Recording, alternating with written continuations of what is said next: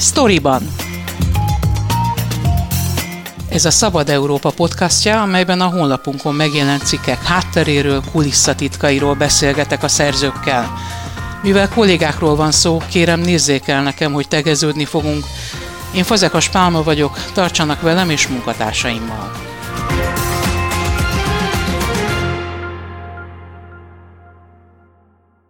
Bátori Robertel beszélgetek, aki Békés megyében járt, és a modernkori rabszolgaságról készített egy anyagot. Létezik ilyen? Úgy tűnik, hogy nagyon is. Néhány évvel ezelőtt már jelent meg Magyarországon cikk ami azt taglalta, hogy nagyjából olyan 30-36 ezer ember élhet modern kori rabszolgaként az országban, akkor nagy port kavart. Igazából az én sztorimnak a kiinduló pontja ez a cikk volt, ami még annó az Abcugon jelent meg három évvel ezelőtt, 2019-ben. Azt kell, hogy mondjam, hogy egy helyben toporgunk. De a modern kori rabszolgaságnak vannak különböző formái, de ami nagyon jellemző Magyarországra, és ezt nem én, hanem az általam megkérdezett szakemberek mondják, az hát az a csicskáztatás, ami egy ilyen nagyon megfoghatatlan dolog, jogilag is, meg mindenhogy. Itt gyakorlatilag arról van szó, hogy mondom a legáltalánosabb példát, hogy teljesen kiszolgáltatott embereket hálóznak be esetleg olyan gazdák, akiknek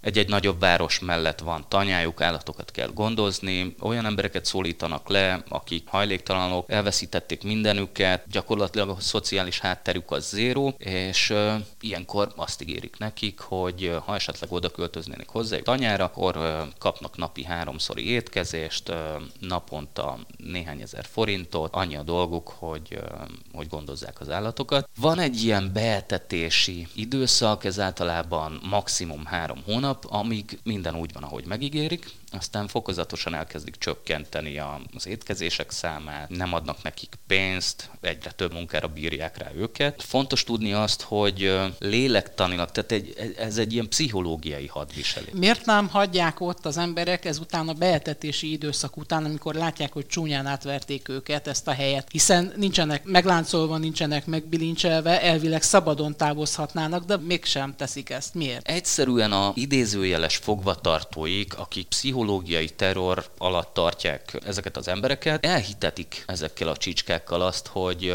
hogy ők nem képesek semmire, ha esetleg innen elmennének, akkor mi lenne velük, újra az utcán kötnének ki, vagy esetleg nem tudom, éheznének.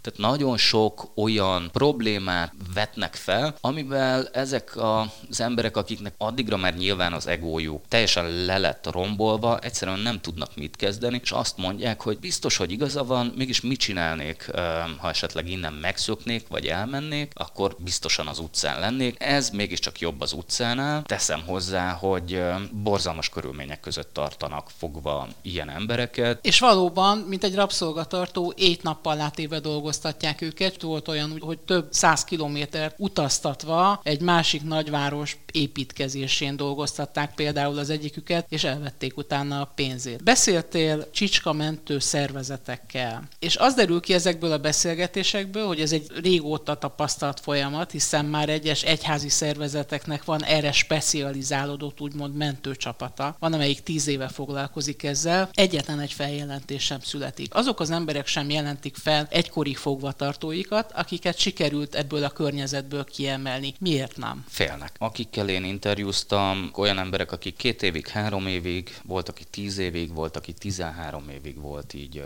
csicska egy-egy háznál, egy-egy családnál, és ezek az emberek annyira traumatizálva vannak, hogy amikor esetleg sikerül nem rendőri segítséggel, hanem valamilyen egyházi segítséggel kiszabadulniuk ebből a helyzetből, akkor egyszerűen nem mernek szembenézni tárgyaló teremben azokkal az emberekkel, akik majdnem egy évtizedig akár fogva tartották őket. Menekülnek ebből a helyzetből, és, és rettentően. Van Magyarországon a kényszermunkát büntető jogszabály. A rendőrség mégsem tud lépni, mégis tehetetlen ebben az ügyben, hiszen nincs feljelentés. Hogyan látod ennek a megoldását? Mit mondtak például ezzel a helyzettel foglalkozó szakemberek? Hát ők azt mondták, hogy ugye 2012-ben a büntető törvénykönyvet tök jól módosították, ugye ez kényszer munkának egy nagyon speciális válfaja. Nehéz bizonyítani ezeket az eseteket. Tehát az egy dolog, hogy, hogy egy ember vagy egy szomszéd azt mondja, hogy de hát a nem tudom, két házzal arrébb, rabszolga rabszolgaként tartanak fogva embereket. Nagyon sok példa volt arra, hogy a rendőrség ilyen bejelentések alapján kiment, bekopogott, és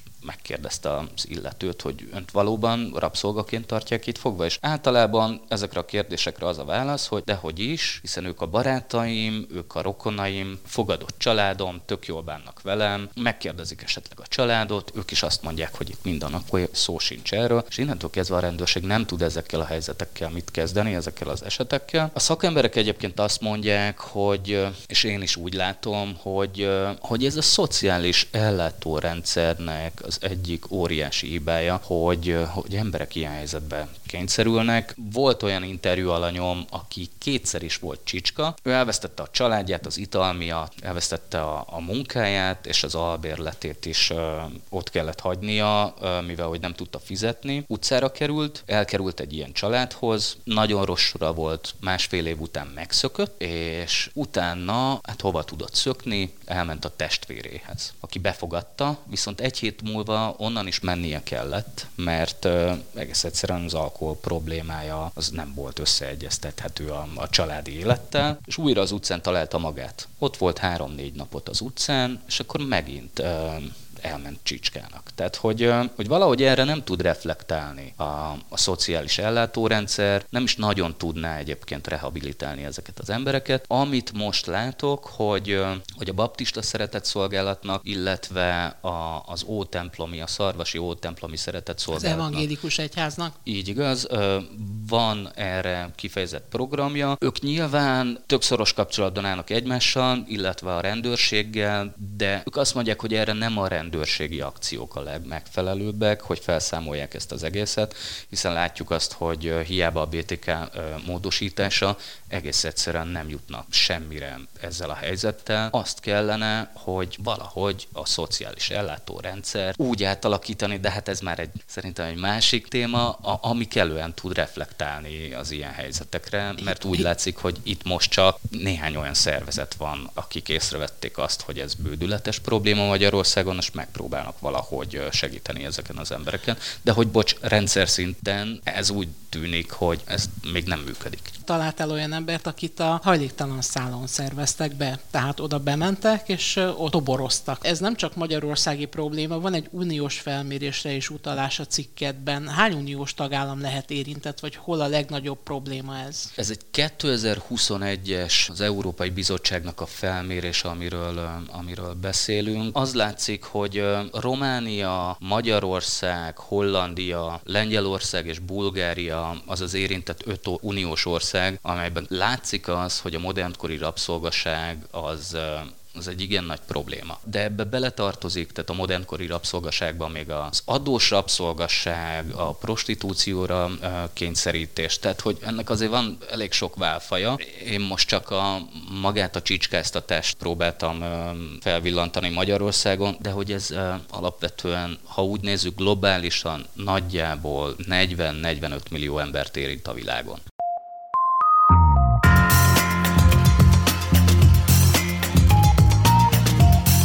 Ez volt a Storyban, a Szabad Európa podcastja, a honlapunkon megjelent cikkek hátteréről, kulisszatitkairól. Én Fazekas Pálma vagyok, köszönöm figyelmüket munkatársaim nevében is.